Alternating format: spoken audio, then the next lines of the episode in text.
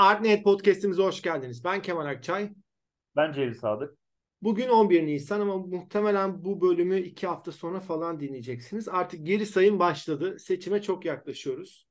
E, bundan sonra seçim özel programlarıyla aranızda olacağız desem de tabii ki şaka. Ama e, şöyle bir şey aklıma geldi Celil. Onu seninle paylaşmak istiyorum. E, kolektif hafıza diye bir kavram var. Ne olduğunu biliyor musun? Mutlaka duymuşsundur da hani üzerine hiç düşünmüş müydün kolektif hafızanın ne olduğunu? Ee, hayır. Şimdi hafıza aslında e, kimlikle eşleşen bir mesele. Biz eğer e, kendi ha, haf, kendimizi bilmiyorsak yani hafızamız yerinde değilse aslında kimliğimizin de ne olduğunu bilmeyiz. E, hatta bunu da sinemada çok güzel işlenirler. Mesela Blade Runner filmini hatırlayanlar olursa e, pardon burayı başlayalım. Özellikle Blade Runner'ı hatırlarsak orada replikantlar vardır. İnsan değillerdir. Onları insanmış gibi hissettirmek için geçmişiyle ilgili hafıza e, anılar yüklerler. İşte geçmişte yaptıkları e, sanki çocukken ki e, böyle yaşantılarıyla ilgili fotoğraflar onlara teslim edilir. Onlar da o şekilde aslında kendi varlıklarını bir şekilde ortaya koyarlar. Memento filmi mesela çok güzel bir şekilde bunu anlatır. Orada nedir? Filmimizin ana kahramanı aslında karısını öldüren adamı arar. Peki karısını kim öldürmüştür? Kendisi. Aslında çok güzel bir metafora dönüşür buradan. Bütün film boyunca aradığı kişi kendisidir ama bir yandan da o kendisi araması aslında kendi kimliğini aramasıdır. Çünkü hafızası yerinde yoksa kimliği de yoktur. Kolektif hafıza kısmına gelirsek de Aynı şekilde ülkelerin de toplumların da bir hafızası vardır. Hatta e, lise çağında bize şey denilmiştir yani tarihini bilmeyen medeniyetler yıkılmak, işte ülkeler yıkılmak zorundadır. Aslında gerçekten de çok doğru çünkü e, bizim de ortak hatırladığımız şeyler var. Mesela bugün ben diyelim ki Celil'i hiç tanımıyorum ve onunla bir muhabbet içerisine gireceğim. Hemen şuradan konuyu açabilirim. Abi derim 2002 Dünya Kupası'nda Türkiye Brezilya'ya gol attığında ne yapıyordun? Ne hissettin? Bak mesela ben Celil'i tanımamama rağmen, Celil'le hiçbir bağım olmamasına rağmen ortak paylaştığımız bir şey var. O da Türkiye Cumhuriyeti'nin topraklarında yaşadığımızdan dolayı. Burada kolektif hafıza diyoruz. Ben Celil'le şu an dediğim gibi hiç tanımıyor olsam da darbeyi konuşabilirim. Abi darbe gecesi ne yapıyorsun, ne yapıyordun diyebilirim. Onunla ilgili yorumlar konuşabiliriz. Veya işte e, önemli e, tarihi figürlerimiz, işte mesela Atatürk'ün ölümü, veya işte 10 Kasımlar. Aslında biz kolektif olarak bu günleri anarız. O yüzden kolektif hafıza çok önemlidir. Şimdi neye bağlayacağım? Seçim günü olacak ve 14 Mayıs'ta ve gerçekten herhalde e, Cumhuriyet tarihinin en önemli seçimlerinden bir tanesi belki de en önemlisi. Ve şunu şunu her zaman hatırlayacağız. O gün ne yapıyorduk? O seçim sonrasında ne olacak? Nasıl hissedeceğiz? Belki işte desteklediğiniz partiler var veya işte hani hiçbir şekilde e, kazanmasını istemediğiniz partiler var. E, çok olumlu, sizin için olumlu veya olumsuz e, bitebilir seçim ve bunu ona o şekilde e, hatırlayacağız ve bence bu, bu duygu çok ilginç, ilgimi çekiyor. Bilmiyorum sen hani ne düşünüyorsun bununla ilgili? Yani evet çok şey bunu sürekli düşünüyoruz zaten ister istemez ya o gün ne olacak o gün ee, işte ya o günün sonunda ne olacak? Nasıl hissedeceğiz? Neler düşüneceğiz? Yani hadi e, e, işte öyle bir konu açtık. Bu arada hani şunu söylüyoruz ya her bölüm. Açacağımız konuyu bilmiyoruz. Ve Kemal bir anda bana böyle top ben kaldım. Evet abi çok dediğin gibi şey bir durum. Ben de ne, ne hissedeceğimi de bilmiyorum açıkçası. Ee, umarım herkes için en iyisi olur falan filan gibi klişelere gireceğim ama e, bence şey ama oluyor. en iyisi bu diyormuşsun. Yani bir taraf bir taraf e, alırsa e, ülkenin çok büyük bir kısmı için hayırlı olmayacak ve e, şey olacak gibi hissediyorum. Yani böyle e, nasıl diyeyim e, içinde bulunmadıkları bir evde e, yani işte ya da oturdukları evde istemedikleri bir ev sahibi olacak gibi hissediyorum. Ama Güzel e, diğer durumda aslında bu kadar sert bir ayrım olacağını da düşünmüyorum. Anlatabildim mi bilmiyorum ama. Çok e, şey yuvarlak cümlelerle konuştun ama bence mesaj alınmıştır ya. O tarafları dinleyicilerimiz bence çok rahat yerine oturtmuştur diye. Yani hani e, sonuçta e, şöyle e, bizim desteklediğimiz e, parti partiler, kişiler geldiği zaman yani bu ülkenin e, ne bileyim e, diğer partiyi destekleyen insanların hayatlarında bir değişiklik olmayacak. Hatta onlar da şu anda farkında değiller ama onların da hayatında olumlu gelişmeler e, olacağını düşünüyorum. Ama diğer türlü olursa hem onlar hem bizler için e, onlar bizler demem de yanlış anlaşılmasın bu arada. Bu arada benim desteklediğim parti... bir parti yok. Onu baştan söyleyeyim. Yani benim evet, desteklediğim yani bir parti yok. Parti ama yok. desteklemediğim bir parti, parti var. Desteklemediğimiz bir parti var. Hani onunla ilgili belki bir eylemin içerisine. Ben bu arada oy kullanmam. Yani bundan önce en son İstanbul seçimlerinde e, boş attım. E, ama tekrarlanınca şu anki mevcut kazanan belediye başkanı oy vermiştim. E, ben ben genel olarak bu seçim sistemini ve yönetim sistemini sevmiyorum. Partilerden bağımsız olarak. Normalde de oy kullanmıyorum ama bu seçimde ben de oy kullanacağım. E, çünkü gerçekten nefes almakta zorlanıyoruz artık. Yani eksi sözlük gibi bir e, platform bile şu an bir, bir buçuk aydır kapalı. E, özellikle bu özgürlüklere e, dokunuluyor olması e, çok sinir bozucu. Yani ekonomik krizi başka şeylere de belki bağlayabilirsiniz ama e, ki ba- bence yine bağlanmaması gerekiyor. Hani ille de bağlayacaksanız bağlarsınız ama bu özgürlüklerin kısıtlanmasının bir e, şey olmaması gerekiyor. Bir özürü olmaması gerekiyor bence. Ya geçen bir tane tweet gördüm. İşte şey diyor işte onlar giderse festivaller başlardı. Ya hani gerçekten e, ağlanacak halimize gülüyor muyuz? Ya o kadar şey bir durumdaki insanlar. Yani atıyorum e, gamer çocuğundan tut da devlet memuruna kadar herkesin gerçekten çok sıkıntıda olduğu, herkesin bir derdinin olduğu bir dönem yaşıyoruz bence. O yüzden hani e, dünyanın geri kalanını özenmekle, onların işte çocukları dinliyorsun sokakta. Çocuk diyor ki ya diyor burada oyunlar çok pahalı, işte yurt dışında şöyleymiş böyleymiş. Yani oyun bile alıp oynayamıyorlar. Biz hani küçükken e, ben mesela işte bilgisayara falan oyun almaya gittiğimde yani çok basit bir cep harçlığıyla 10 tane oyun alıp çıkabiliyorken. Delil ama sen e, o oyunları kopya olarak satın aldın. Buradaki çocuklar... Ya, kopya olarak da satın almasan da çok pahalı değildi ki. Kopya olarak satın almadığım oyun da oluyordu. Hani kopya almak elbette ki daha iyiydi ama e, e, hani bir de o zamanlar yani lisedesin falan böyle. Dur şimdi politikaya ee, girmeyelim. Politikaya hiç girmeyelim. Ben asıl soruma geri döneyim. 2002 Dünya Kupası Brezilya golü attığında ne yapıyordun? Pardon bizim Hasan Şaş golü attığında ne yaptın? Hasan Şaş golü attığında evdeydim. Babamlarla beraber, babamın arkadaşlarıyla beraber. O zaman ben tam olarak kaç yaşındaydım? Tam şu anda hesaplayamıyorum. 90'lıysan 12 yaşındaymışsın. 91'liyim. İşte 11 yaşındaydım. Ee, ve işte babamın arkadaşları gelmişti e, eve. E, böyle işte şey yapmışlardı. Böyle bir sürü bira almışlardı. Patatesler kızarmıştı. Hani anladın mı? Böyle bir maç günü etkinliği yapılmıştı falan. Benim de yüzümü falan boyamıştık. Ondan sonra Vay. E, evet ondan sonra işte e, hatta bira içmiştim e, bir bardak babamlarla. Ondan sonra hani böyle şey vay be bira içiyorum falan diyorsun böyle şeysin. Yani 11 yaşında. Ondan sonra hatta işte böyle bir tam hatırlamıyorum tabii o günün heyecanı. Ama işte hani böyle bir bahaneden bir şey bulmuşlardı. İşte e, bir Mehmet amca vardı babamın arkadaşı şey demişti işte hani bir gol atarsak iddiaya girelim ben sana şu kadar para vereceğim falan filan gibi. Sonra vermemiş babamın bütün arkadaşları bana para yağdırmıştı abi. Ve ben sürekli maç olsun ve insanlar gelin maç izlesin istedim. Şimdi biz Öyle biraz yaşlı. Biz biraz yaşlı kalıyoruz ama e, özellikle daha genç dinleyicilerimiz var. E, bu şu an konuştuğumuz çok onlara bir şey ifade etmiyor olabilir ama o gün inanılmaz özel bir gündü. E, bu arada şeye şaşırdım, evde olmana şaşırdım çünkü okul zamanıydı. Okulun son günleriydi. Ee, biz de o yüzden de e, okula yakın bir böyle bir kafeteryaya gitmiştik. Kafeterya fulldü. Her neyse maçı izliyoruz. Dakika 44'te falan atmıştık galiba ilk golü. Hasan Şaş golü attı. İkinci katta bir kafeteryaydı ve herkes elin elindeki e, böyle sandalyeleri havaya atmaya başladı. Birbirine vuruyor.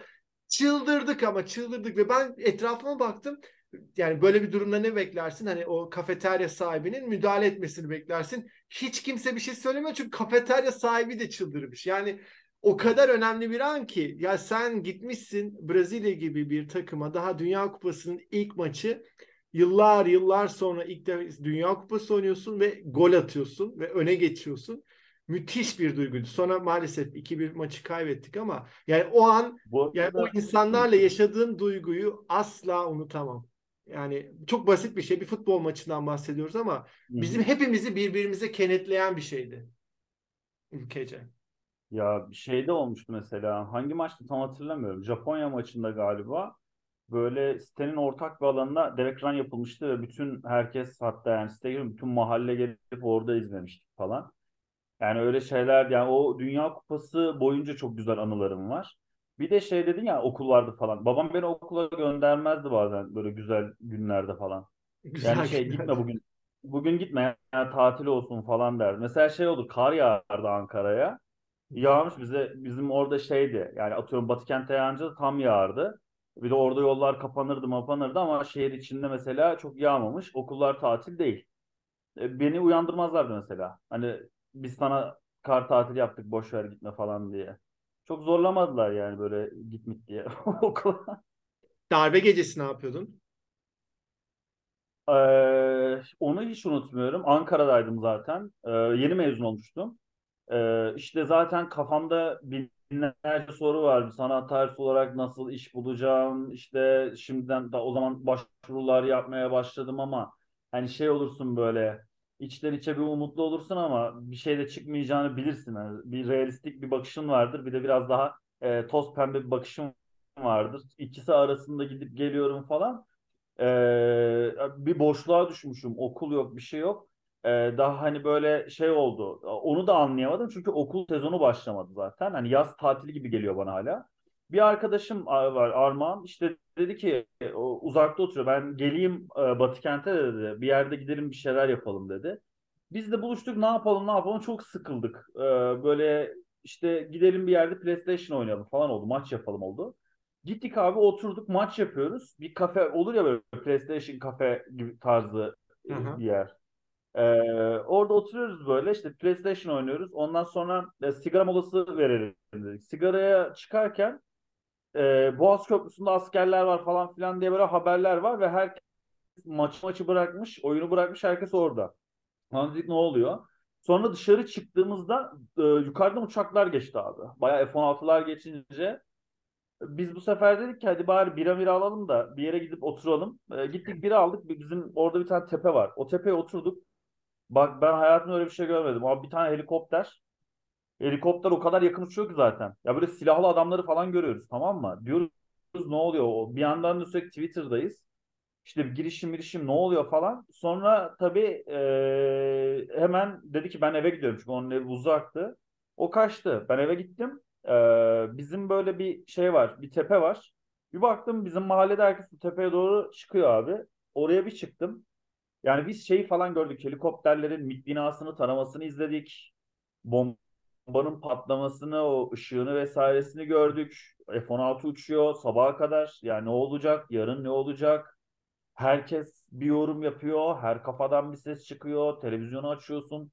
Açtığın kanalı basıyorlar falan. Çok şeydi yani. Hani e, kolay unutulmayacak bir gündü. Ankara'da mesela ulaşmaya çalıştığım bir sürü arkadaşım, e, çok yakın çocukluk arkadaşlarım şehir merkezinde yani tarandığını gördüğüm arkadaşlarım, onlara ulaşmaya çalışıyorum. Yani çok şeydi nasıl geçtiğini bile anlamadığım bir gündü öyle söyleyeyim. Bir baktım sabah 7 olmuş mesela havanın aydınlandığını fark etmedim falan yani. Evet Sen ben de sabah ben de sabaha kadar bekliyordum. Ben evdeydim. Cuma gecesiydi aslında. Genelde hani cuma gecesi dışarı çıkarsın ama evde oturuyorduk. Böyle bir şeyler izliyorduk sanırım televizyonda. Ee, senin de söylediğin gibi böyle ilk acaba bir şeyler mi oluyor hissiyatı o köprüye işte asker çıktığı zaman e, hani bir problem olduğunu hissetmeye başladık. Zaten böyle birkaç saat televizyonlarda şey olayı anlamaya çalıştılar. Acaba ne oluyor, ne bitiyor? Acaba bir darbe girişimi olabilir mi? Bazısı diyor ya yok öyle şey olamaz falan gibisinden. Benim e, eski evim böyle ikinci köprü bağlantısına çok yakını. Böyle otoban gibi bir yerdeydi yanı ve orayı çok böyle benim evim de çok yüksekteydi. O yüzden hani çok rahat görüyordum. Ve gecenin böyle gece 2-3 gibi artık tankların geçtiğini görüyorum. Ve en korkutucu şey şuydu e, Celil. Tabii ki köprüye gidiş yolu bomboş. köprüden dönüş yoluysa o kadar araba var ki artık durmuş. Ve oradaki bütün tırlar, arabalar bildiğin otobana park ettiler. Oradaki insanlar çıktılar, arabalarını kilitlediler ve neyse artık bir şekilde evlerine döndüler falan. Ve bir şey gibi yani otobanın bir park yerine gibi döndüğünü düşün. Bir tarafı full araba, bir tarafı boş. Öbür tarafta da tanklar geçiyor ve, ve ömrümde ilk defa böyle de, otobanda tankların gittiğini gördüm. Böyle iğrenç bir ses çıkartıyor o asfaltın üzerinde falan. E zaten bir yandan da o uçakların geçmesi. Ama herhalde en unutamayacağım an e, meclisin bombalandığı andır. O zaman dedim hani bok yedik. Gerçekten de o onu biz yani duymaya bırak hissettik ya. Gerçekten Evet seninkisi çok yani. daha kötüymüş. Gerçekten. Yani İstanbul'da ee, hareketliydi ama yani hani sizin kadar olamaz tabii ki. Evet o bomba bomba yani çok geliyor da biz e, şu anda hani e, Dünya Kupası e, seçim günü ve 15 Temmuz konuşuyoruz ama hani neden neden bu konuları ısrarla konuşuyoruz ve kolektif hafızayla ilgili nasıl bağlayacağız şu an? kolektif hafızaya bağlıyoruz. Şu an mesela senle bunu ya o zamanlar tanışmıyorduk ama e, çok aynı şeyi paylaşıyoruz. Ha, bir şeylerimiz o gün sen ne yapıyordun, ben ne yapıyordum. Evet yani o açıdan bence önemli bir kavram. Hafıza çok önemli bir kavram. Yani filmlerde özellikle işlediği zaman e, aşırı hoşuma gidiyor. E, hatta bununla ilgili mesela Schindler'in listesi yani biraz ondan bahsedebiliriz. E, Schindler'in listesi herhalde sinema tarihinin en önemli filmlerinden bir tanesidir. Hani tartışmasız ve bence Spielberg'ün bütün yeteneğini gösterdiği filmdir. Ama çok eleştirilir. Eleştirildiği kısım da şu. Spielberg film yapmaya başlamadan önce birebir Auschwitz kampını inşa ettiriyor. Ve şu bilgiyi sizinle paylaşmam lazım. Aslında İkinci Dünya Savaşı ile ilgili bizde çok az görüntü var. Ama şu an biz İkinci Dünya Savaşı dediğimizde böyle özellikle o toplama kampları hepsi hepsi aklımıza hemen geliyor ya. Bunların sebebi filmler. Siz filmlerde gördüğünüz görüntüleri aslında hatırlıyorsunuz. Aslında darbe girişimi de öyle. Biz çoğumuz aslında darbe girişiminde evimizde oturuyorduk ama hep hatırladığımız şeyler meclisin bombalanması. Belki sen şu an canlı olarak şahit olduğunu söylüyorsun ama e, bir yandan da şahit olmasak bile hep aklımıza gelen şeyler fotoğraflar ve videolar hafızamızı yani artık e, o gördüğümüz televizyon ve medya aracılığıyla gördüğümüz görüntüler bizim hafızamıza sanki oradaymışız gibi, yaşıyormuşuz gibi hissiyatını veriyor. O yüzden Schindler'in listesinde de işte mesela gezi gezi olaylarında daha içindeydi herkes yani. Evet ama aslında gezi olaylarında mesela şimdi ben gezi olaylarında orada değildim. Ee, ama şeyi biliyorum, duran adamı biliyorum. Gezi olayı deyince aklıma o geliyor. Ama nereden gördüm bunu? Televizyondan. Evet, bir fotoğraflardan, o haberlerden. Kırmızılı kadını biliyoruz hepimiz. Yani. Muhtemelen orada 30 kişi, 40 kişi vardı ama hepimiz kırmızılı kadını hatırlıyoruz. O yüzden biz şu an evet. e, İkinci Dünya Savaşı'nı müthiş bir şekilde hatırlıyor olmamızın en büyük sebebi filmler. Ve aslında Spielberg'de e, Schindler'in listesini yaparken filmden daha film yapmaya çalışıyor. Yani artık tarihi gerçekten daha gerçek bir film ortaya koymaya çalışıyor. Auschwitz kampını birebir inşa ettiriyor. Ve özellikle mesela normalde istese Amerika'ya da inşa ettirebilirdi. Hayır. Aynı mevsimi, aynı atmosferi vermesi için o Polonya'da inşa ettiriyor. Bütün filmde kullanılan e, figüranlar o bölgeye ait. Belki şu an hepimiz Liam Neeson'la Ralph Fiennes'ı tanıyoruz ama aslında o dönemlerin bilinmeyen oyuncuları. Çok da bilinmeyen evet. oyuncular kullanmak istiyorlar. O filmlerle parlamış oyunculardan bahsediyoruz. Ee, eğer siz Schindler'in listesinde bir kalem görüyorsanız o kalem gerçekten 2. Dünya Savaşı zamanında kullanılan bir kalemdir. Bu kadar detaylara e, özellikle e, dikkat ediyor Spielberg. Filmi neden siyah beyaz çekiyor biliyor musun? Tamam genelde 2. Dünya Savaşı zamanları o zamanlar siyah beyaz kameralar olduğu için. Şu an tahmin edebiliyorum. Yani konunun arşiv, geldiği yerden çıkarım yapabiliyor. Arşiv görüntüsüymüş gibi hissiyat. Belgesel film ama evet. işte sorun şurada ortaya çıkıyor. Sen filmi belgesel bir e, belgeselmiş gibi sunuyorsun ama film belgesel değil. Ve ister istemez şey tartışması ortaya çıkıyor. Sen tarihi aslında manipüle ediyorsun. Şu an hepimiz İkinci Dünya Savaşı'nı şehitlerin listesiyle hatırlıyoruz ama aslında hiç o döneme şahit olmayan bir insanın ve yine olaya kendi öznel yaklaşımıyla görüyoruz. Ama bizi nasıl manipüle ediyor? Sanki gerçekten o olay orada yaşanmış ve Spielberg onu kaydetmiş gibi bize filmi sunuyor. Ve bu işte günümüzde bile özellikle e, film çalışmaları yapan insanların e, araştırdığı, üzerine tartıştığı bir konuya dönüşüyor. O açıdan gerçekten Schindler'in listesi önemlidir. Hatta sonrasında çekilen Son of Soul da Schindler'in listesinin antitezi olarak geçer. O da özellikle mesela şeyi göstermez, çevreyi göstermez. Sadece bir adamı gösterir.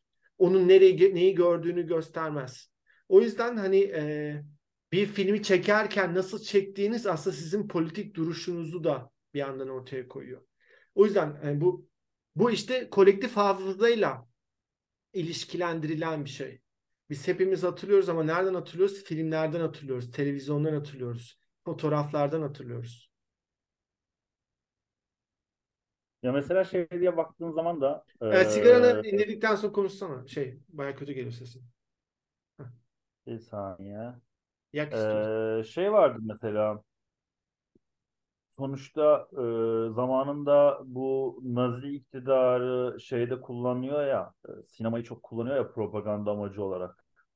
Sadece Naziler değil bu arada. Sovyetler asıl e, Birinci Dünya Savaşı'nın sonunda kullanmaya başlıyor. Bu Bolşevikler geldikten sonra e, o Eisenstein'ler, Pudovkinler, e, Kuleshovlar falan hep o dönem aslında o Sovyet ideolojisini yaymak için sinemayı kullanmak istiyor. Amerika yine tek çok fazla e, kullanıyor. E, ama tabii ki e, biraz da Naziler savaşı kaybettiği için sanki sadece Goebbels kullanıyormuş gibi düşünüyor ama bu arada Goebbels de mükemmel bir şekilde kullandığı için de şu an çok tabii ki hala onu anıyoruz.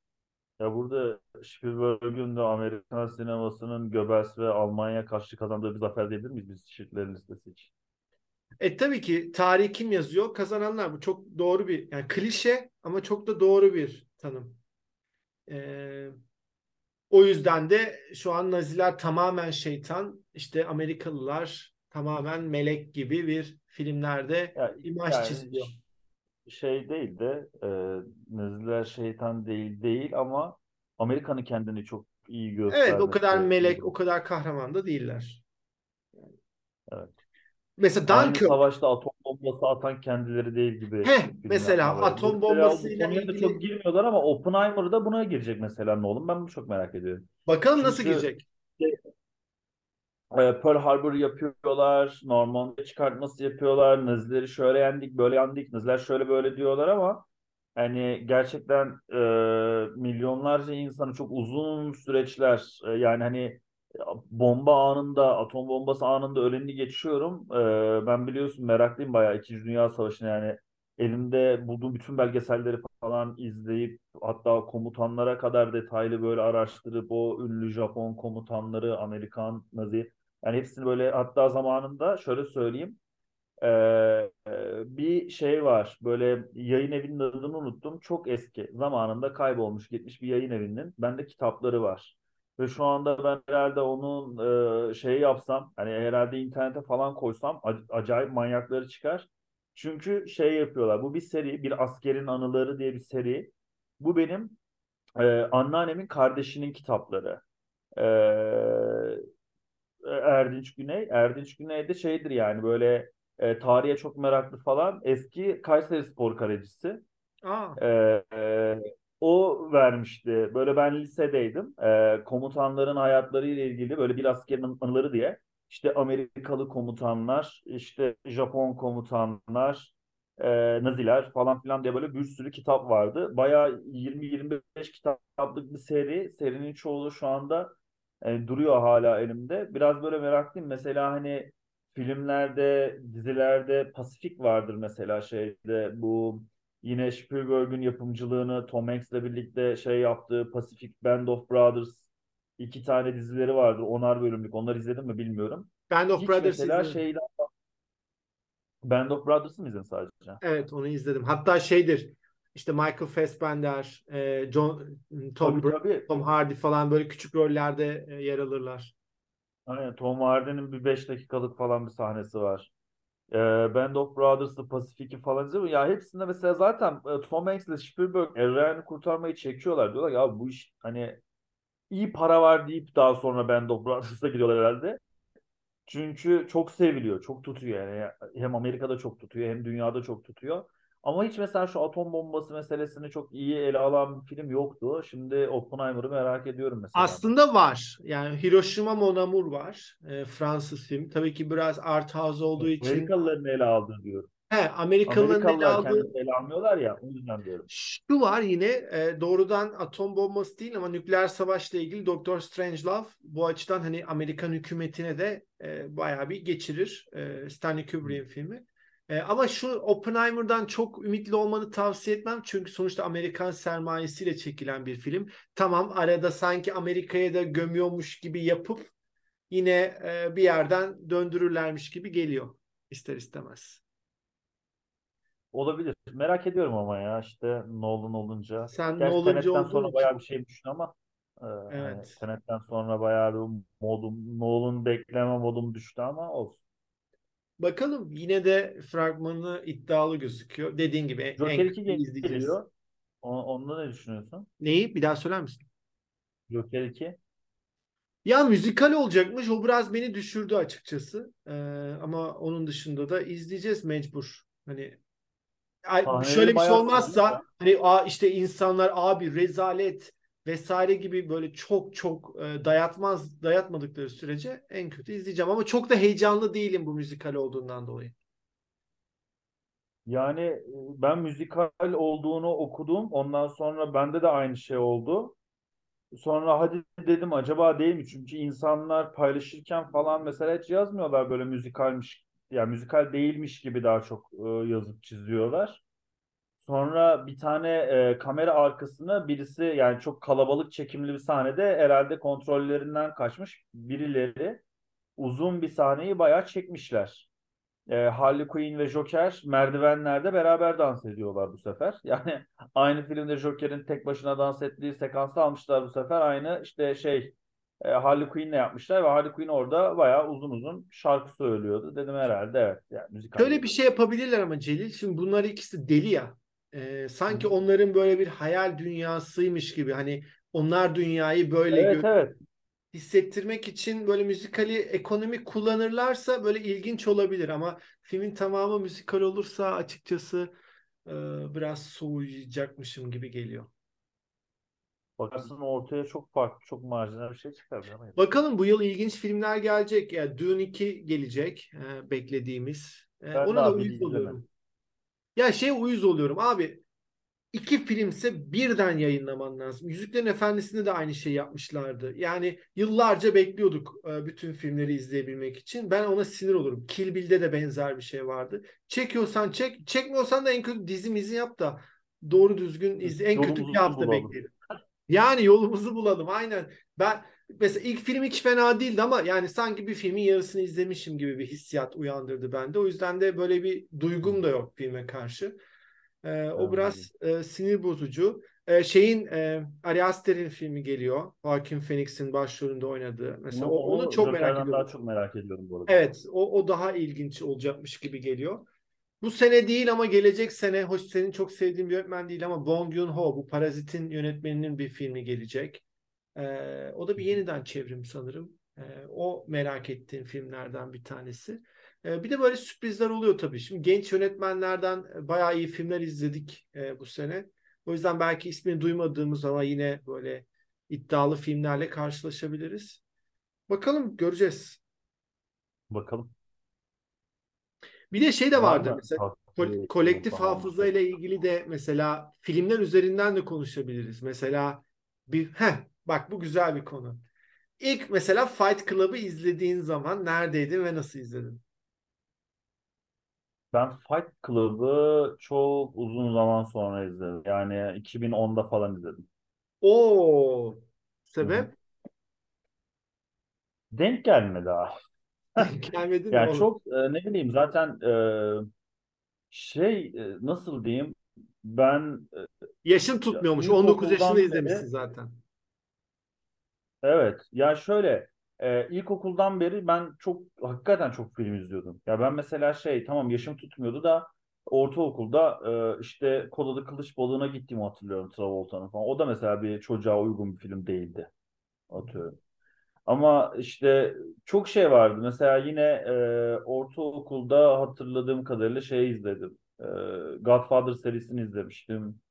İşte e, yok Esaretin Bedeli'ni izlemiştim. Yani biraz karışık gidiyordu. Hem klasikleri izleyeyim özellikle lisede hem de işte böyle güncel filmleri takip edeyim derken bir yandan e, o zamanlar çok fazla internette yoktu bir şey de hani e, internette yoktu dediğim yani imkan da çok fazla yoktu. Böyle CD alır izlerdik falan. Sonra üniversiteye e, başladığımda ilk senede şey yaptım yani çok fazla film izlemeye başladım. Yani normalde de çok üzülüyorum. Bu sefer çok abartı. Yani tamamen neredeyse günümü film izleyerek geçirdiğim bir süreç vardı. O sırada Fight Club'ı izledim. Yani bazı filmleri bekletirsin ya. Yani uzun bir zaman izlemezsin.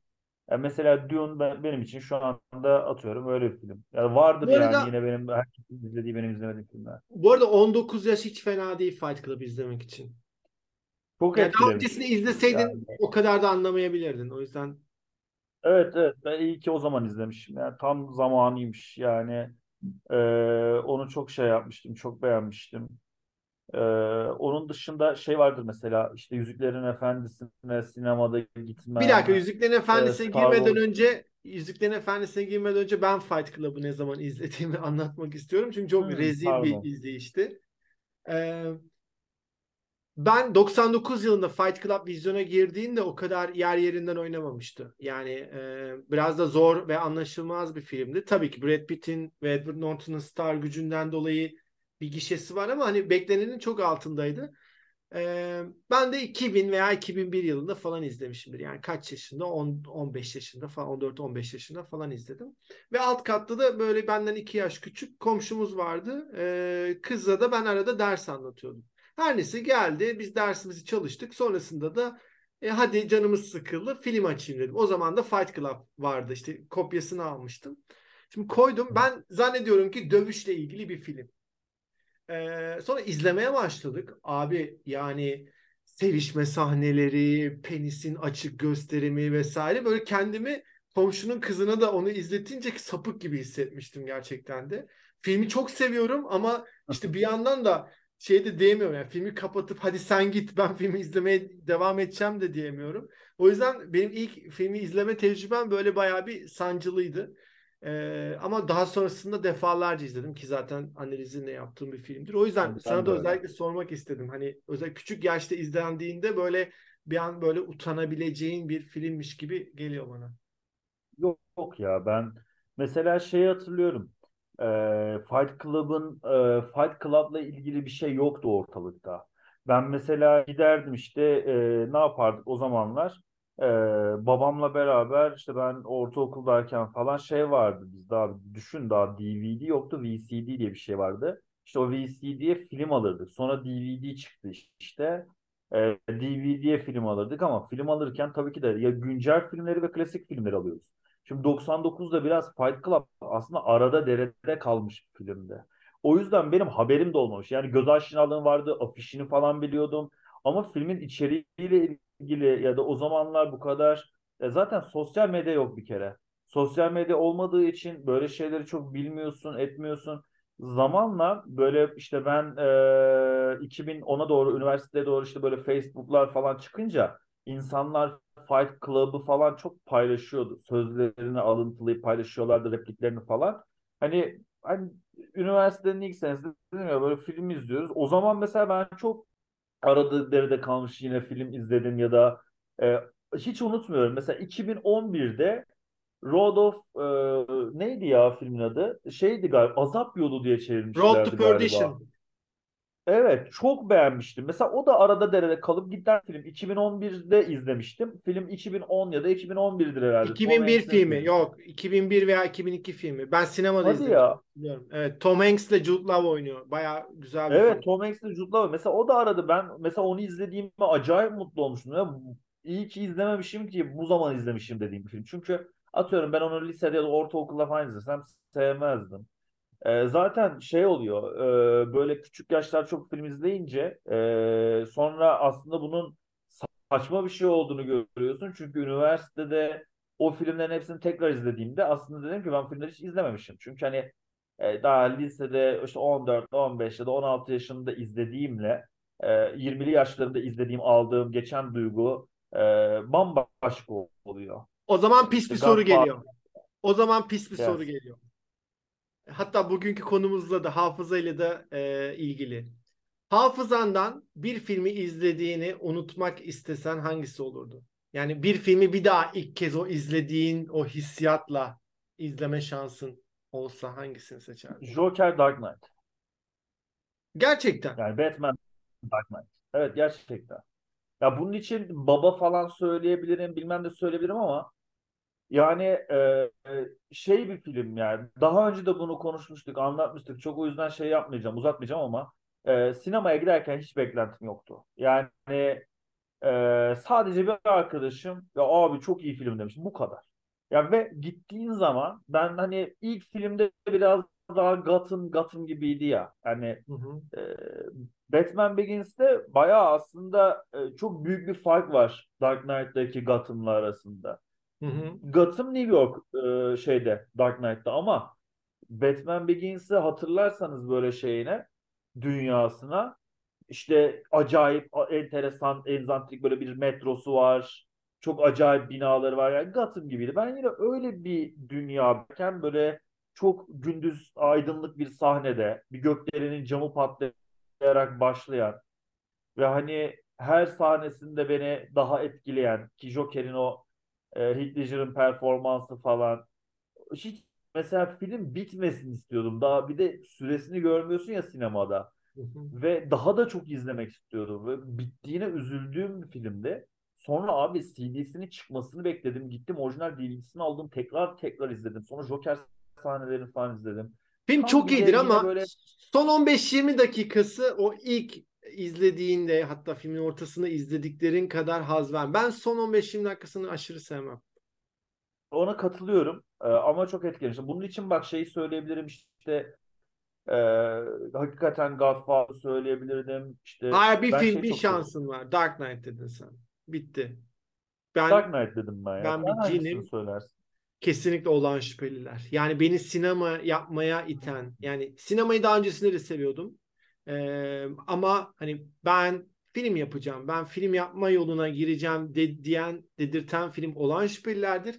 O film izleyince ap- film bitince böyle aptal aptal ekrana baktığım anı hatırlıyorum. Bana hiçbir film ilk izleyişimde bu kadar haz vermemişti. Ee, belki o zaman yaşım da küçüktü. 14 yaşındaydım. Hani o yüzden de belki şu an ilk kez izliyorsam o kadar etkilenmeyebilirim. Çünkü Aynı sinemaya bakışım çok bu arada. değişti. Dark Knight'ın çıkış tarihi kaçtı? 2010 mu yine? Dark 19... Knight Dark Knight 2008, Olan Şüpheliler 2008. 1995. Abi benim bu kadar etkilenmem çok normal değil mi? Lisedeymişim ben zaten. Yani Yani o ama zamanlar tabii daha hassasız. evet tabii canım. Yani mesela şimdi Dark Knight'ı izlesem e, çok güzel film beğenirim falan ama hani böyle hiç unutayım da tekrar izleyeyim demem. Prestige'den de mesela öyle çok etkilenmiştim ben. Ama bilmiyorum. Ee, bir de şey vardır bu hani sonuçta IMDb'de de ilk bir, birinci hala galiba Esaretin Bedeli. Ee, Esaretin Bedeli ile benim anım çok daha ilginç. Ee, çünkü lisedeyiz. İşte arkadaşlara o zamanlarda işte çok fazla film izlemeye başladığımız için öneriyoruz. Hani en sevdiğim film ne diye sorduğumuz zaman bir arkadaşımız Esaretin Bedeli demişti. Ama nasıl övüyor? Ya böyle bir film olamaz sonunu çok şaşırıyorsun falan. İyi dedim. Aldım. Sonra izlemeye başladım ve dedim ki e, ben bunu TRT'de zaten defalarca izledim. Ama hiç meğersem de şöyle bir şey varmış. Hiç baştan sona izlememişim ve hep parça parça izlemişim. O yüzden böyle birden izleyince gerçekten film çok hoşuma gitmişti. Ama şeydi yani aslında ilk izleme deneyimim de değilmiş e, o açıdan. Sen hatırlıyor musun Bedeli'ni ilk ne zaman izledin? Hatırlıyorum babam izletmişti. Yine herhalde orta sonda falandım E, ya da lise 1'deydim. Ee, çok enteresan filmler izletirdi bana ya. Yani hiç böyle yaşıma göre filmler değil. Ama ben zaten atıyorum yaşıma göre filmler atıyorum ben Godzilla sevmezdim. O zamanlar çok şeydi mesela ortaokulda o tarz filmler. Yani Jurassic Park dışında benim mesela böyle çok cezbeden ya tabii ki de Star Wars severdik, Blade severdik, Jarchut ama şey izletmişti bana ya. Jean Reno'nun Jean de Fleuret'in bahçesini falan izletmişti yani ve hoşuma gitmişti. Şey çok Ee, şey ilginç. Dustin Hoffman'ın Dustin Hoffman'ın Kelebeğini izletti abi bana. Papillon. Ve hani böyle kitabını falan anlata anlata. Hı hı. Ee, ondan sonra e, hep o, o seriyi yani o Godfather'lar bilmem ne klasikleri bana hepsini babam özel CD'lerini alıp evde e, yemek hazırlayıp falan izletti bana. Böyle benim filme şeyimi e, ilgimi o arttırdı yani. Çok ilginç çünkü şey benim babam yani benim hayatım şu an sinema. Yani günde gerçekten 8-9 saatimi e, filmlere ayırıyorum. Film izlemek değil, film yapmakla ilgili süreç, film analizi, işte post paylaşmak, yazı yazmak falan. Ve benim babam e, herhalde son 30-40 yılda 2 veya 3 film falan izlemiştir. Hiç izleme, film Ya izleme kültürü yok. çok seviyorlar e, dizi Hmm. film. Deli gibi.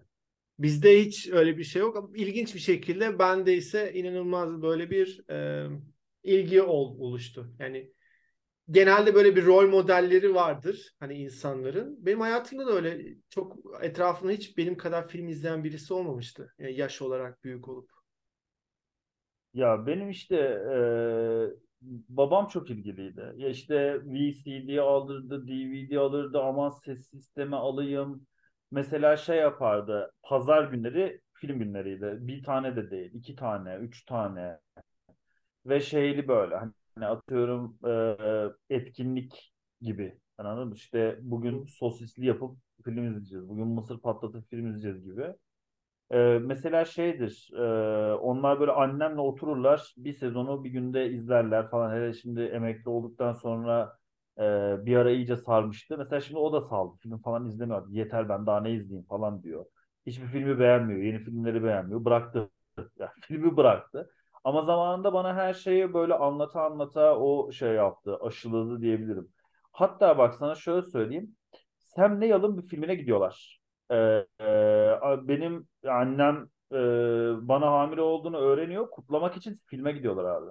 Sam Neill'ın bir filmi. Böyle teknede falan geçen bir film. Hatta bana söylemişlerdi. Ben izlemiştim ama çok yer etmemiş ki. Piyano mu? e, teknede geçiyor. Böyle cinayetli falan bir filmdi ya.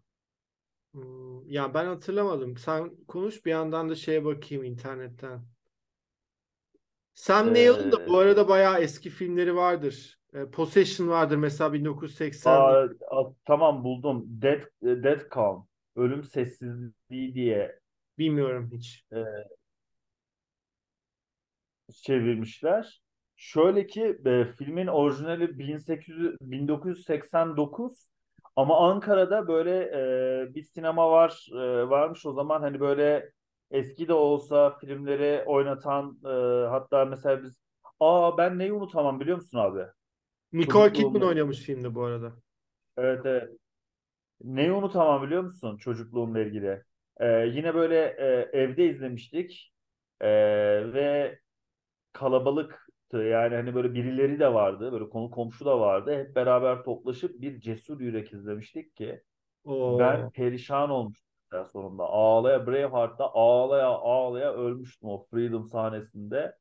Gerçekten mesela çocukluğuma dair en unutamadığım film anılarından biridir. O Mel Gibson'a o yüzden çok büyük hayranlığım vardı. Çok severim yani. Evet o bizim dönemin çok büyük filmiydi. Şimdi dinleyicilerimize özel bir soru soruyorum. E, çünkü benim küçüklüğümde izlediğim bir korku filmi vardı. İnanılmaz korkardım ve televizyonda da çok sık bir şekilde yayınlanırdı. İsmini hatırlamıyorum. O yüzden şimdi bizi dinleyenlere soruyorum. E, ola ki bu soruya doğru cevap verirseniz de bir tane atölyeme ücretsiz sizi davet edeceğim, misafir edeceğim. Böyle de bir ödülümüz de var. Hikaye şu. Hatta bunu Celil sık sık yapalım. Bence güzel bir oyun. Hikaye şu. E, Tamam. bir tane e, has şey var. Çocuk bakıcısı var. Genç, güzel bir kadın. Böyle e, şeylere işte e, yalnız yaşayan e, bir kadın ve işte zaman zaman e, pardon burayı atıyoruz. Başta baştan başlıyorum. Bir tane e, Tamam. ha- bir tane çocuk bakıcısı var kadın. Genç, güzel bir kadın ve zaman zaman işte böyle işler bulup gidiyor. Ve orada e, o evin çocuğunu alıyor. Bir süre sonra ona baktıktan sonra birkaç gün, birkaç hafta filmi tam hatırlamıyorum. Onu öldürüyor. Ama öldürdüğü şey de şey e, öldürdüğü yani şu şekilde öldürüyor. Bir tane ağaca kurban veriyor. Ve ağacın altında da o çocuğun yüzü beliriyor. Bu filmin ismini bulan olursa lütfen Filmin Anatomisi Instagram sayfasına yazsın. Beni bulsun. Ee, yıllardır aradığım ismini bir filmdir. Tekrar ediyorum bir bebek bakıcısı Sen kadın bulana var. ne ödül veriyordun? Güzel. Az bir tane atölyeme, bir tane seminerime ücretsiz misafir edeceğim. Bir tane kadın var. Genç güzel bir kadın. Ee, çocuk bakıcılığı yapıyor. Sonrasında o çocuğu alıyor, kaçırıyor. Bir ağaca kurban veriyor ve ağacın dibinde de e, o çocuğun yüzü oluşuyor. Bu filmi bulana dediğim Ben gibi bulamadım bunu. bulamadım. Bu arada bulsam bulurum E, ama yine de böyle bir ödül gibi olsun. Hazıra Hmm. konmak istiyorum. Senin var mıdır böyle yıllar Yani- önce izlediğin ama ismini hatırlayamadığın film? Yok ya. Yani genelini hatırlıyorum ya da Bu arada şekilde film muhtemelen Yani 90'ların çok başında olmuş. çekilmiştir diye hatırlıyorum. Bir ihtimal 80'lerin sonunda olabilir ama muhtemelen 90'ların başı ve korku türü. Yani hiç hatırlamıyorum ee, ben dediğim filmi mesela. Kendim düşünüyorum böyle hatırlayamadığım ee, çok şey hafızamda öyle yer eden. Ya işte atıyorum az önce bulamadım. Hemen internete oyuncu en kötü hatırladığım için onu yazdım. Sam Neill'i yazdım mesela. O aklımda kalmış. Buldum. Bakalım göreceğiz dediğim gibi. Ee, bulan olursa bir şekilde Benim ödülü- yok ama ya.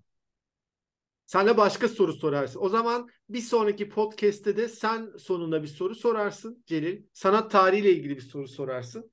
Bilen bir kişiyi de e, şimdi böyle bir emrivaki gibi olacak ama bir tane atölyene, seminerine misafir edersin. Olur tamam. Tamam. Bir soru düşüneyim ben o zaman. Düşün Haftaya daha bir, bir hafta, iki haftan var. Allah bilir ne zaman doldurur. Tamam. Bir bayramdan sonra Ne zaman? doldurur en ihtimalle. Tamam, tamamdır.